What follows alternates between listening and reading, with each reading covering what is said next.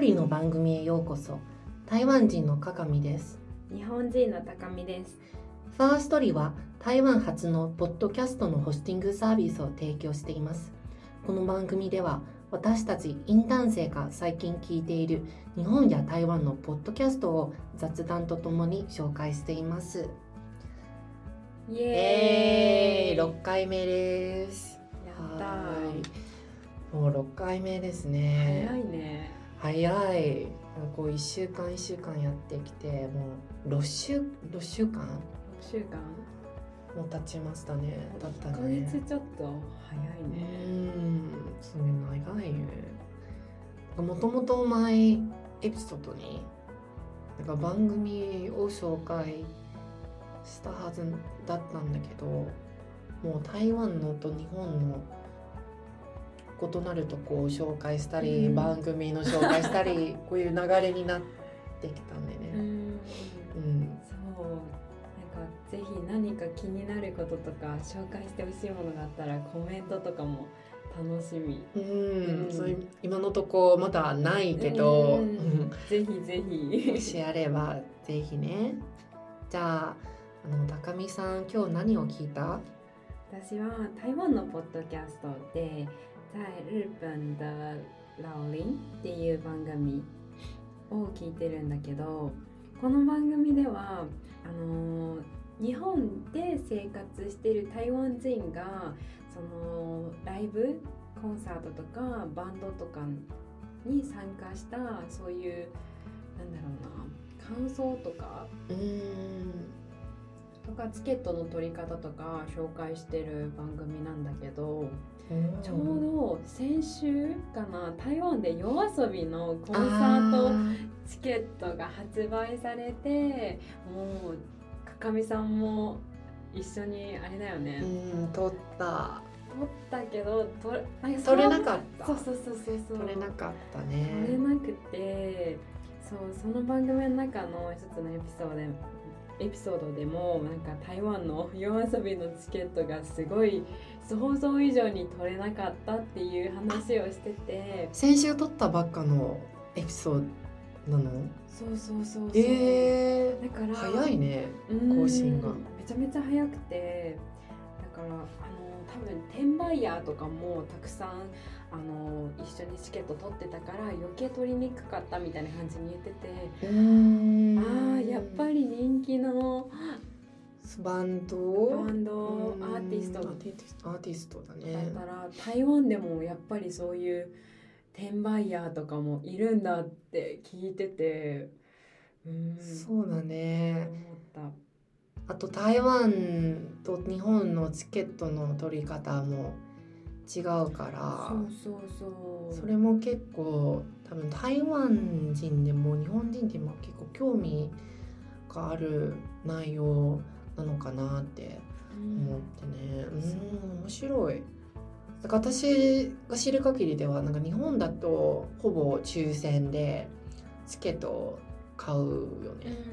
うん、そうなんか台湾はあんまりあないんまりないね。し日本って結構ファンクラブ先行抽選とかううん。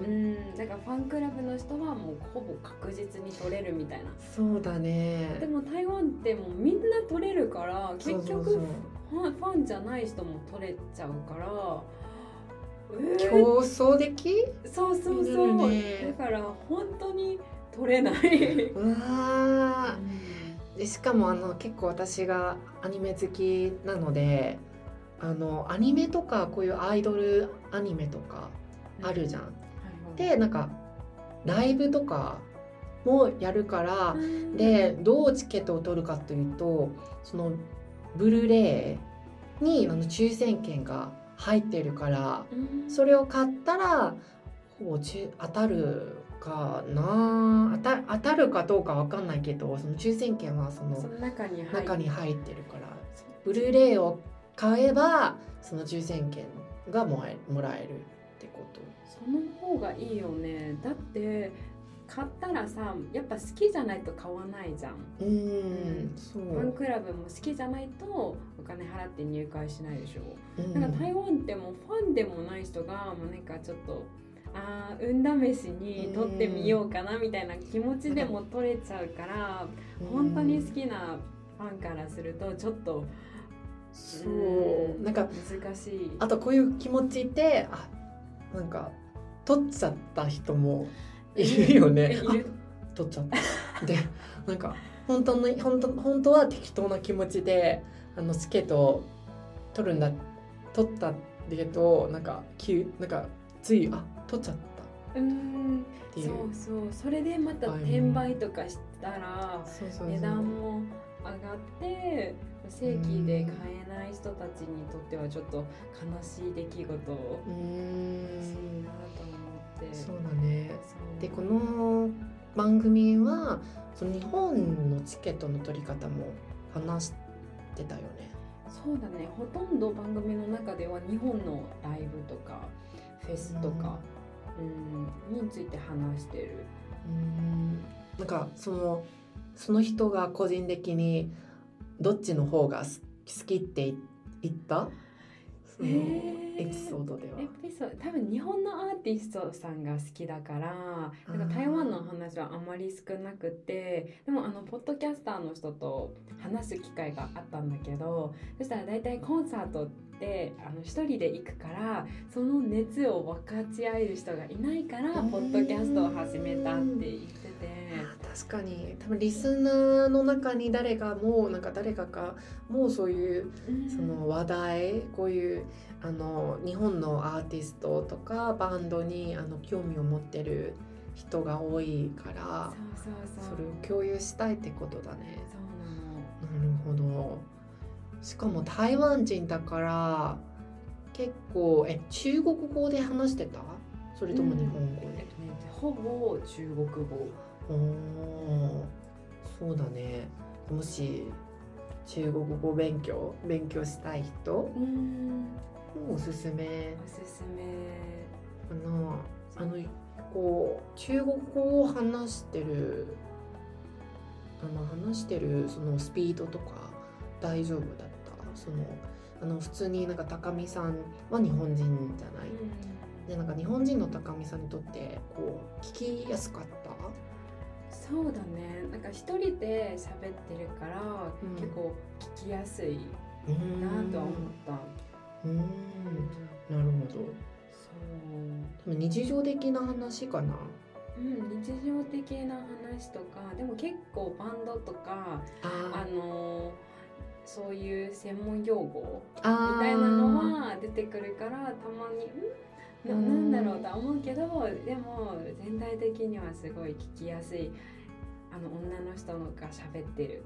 あーだからもしなんだろうこうコンサートにしょっちゅう行ってる人にとって多分あのすごい面白い話題内容だからこういう人もこういう人もおすすめってことだね。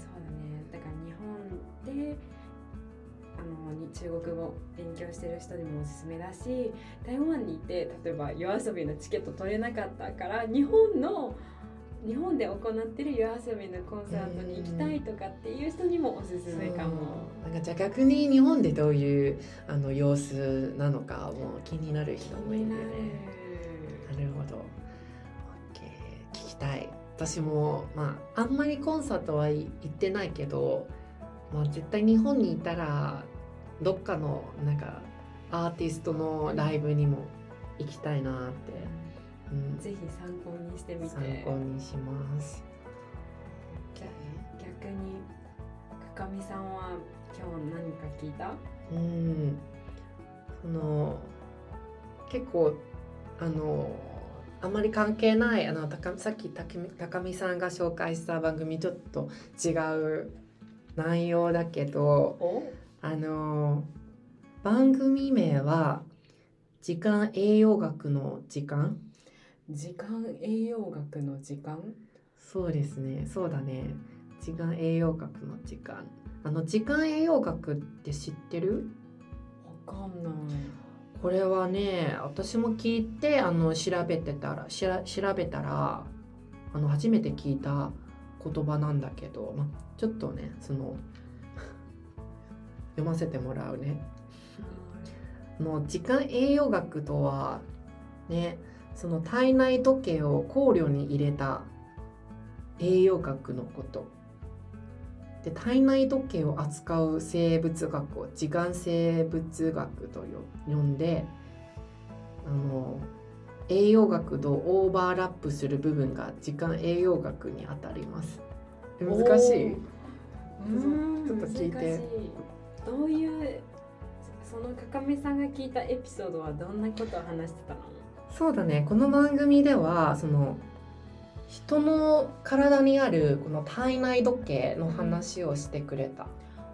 体内時計知ってる？わかる。なんかお腹が空いた時によく使うよね。そう。あと多分ねあのなんかたたまにこういうこともあるじゃん。その朝なんか目覚まし時計もあのかけてなないのにこう普通に8時とかなんか決まっている時間で起きることもあるじゃん。あるある。なんか疑問に思わないの？なんかえ？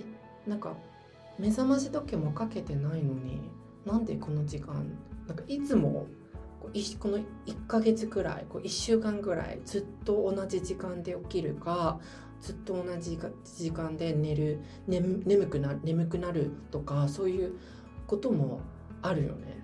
あるそれって多分その体内時計が働いてるっていうことかも。うんうんそ面白うでその番組ではねこうなんか食事時刻食事の時間がずれると多分体内時計がなんか変になっちゃうっていうかそのあの問題になるっていうことを話してくれた。例えば朝方の人がもしこう8時ぐらい起きるとでなんか多分こういうルーティンがずっとこう1ヶ月2ヶ月ぐらいなんかいつもこう8時に起きるとで急に10時10時の時起きると多分その朝ごはんの時間がちょっと違くなるじゃない。でそれが多分そのそういうずれるずれが発生したらその体に変化が起きちゃうってこと。うん。を話してた。そうなんだ。そう。でこういう事例が多分その体脂肪が増えたりその体重が増えたりそういうことにつながっているって、へうえん、そういう内容だった。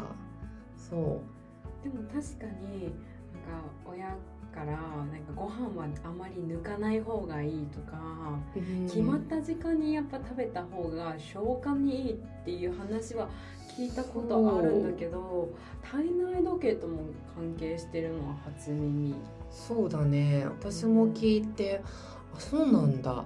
多分なんか大学の時大学の時結構生活が乱れなんか結構バラバラなんかちゃんとご飯を食べてなかったから多分今日あ今日はなんかちょっと遅くなんか授業が遅くから遅いから多分12時ぐらいでそのままブランチとかを食べてなんか朝ごはんを抜いてあのそのままごご飯昼ご飯を食べる時食べた時もあってそれが結局多分ね確かこの番組で言ったようにその体重が増えやすいとかそういうあの悪い問題なんか健康問題になったりする場合もあるでそのそれを聞いてあ確かにって思った。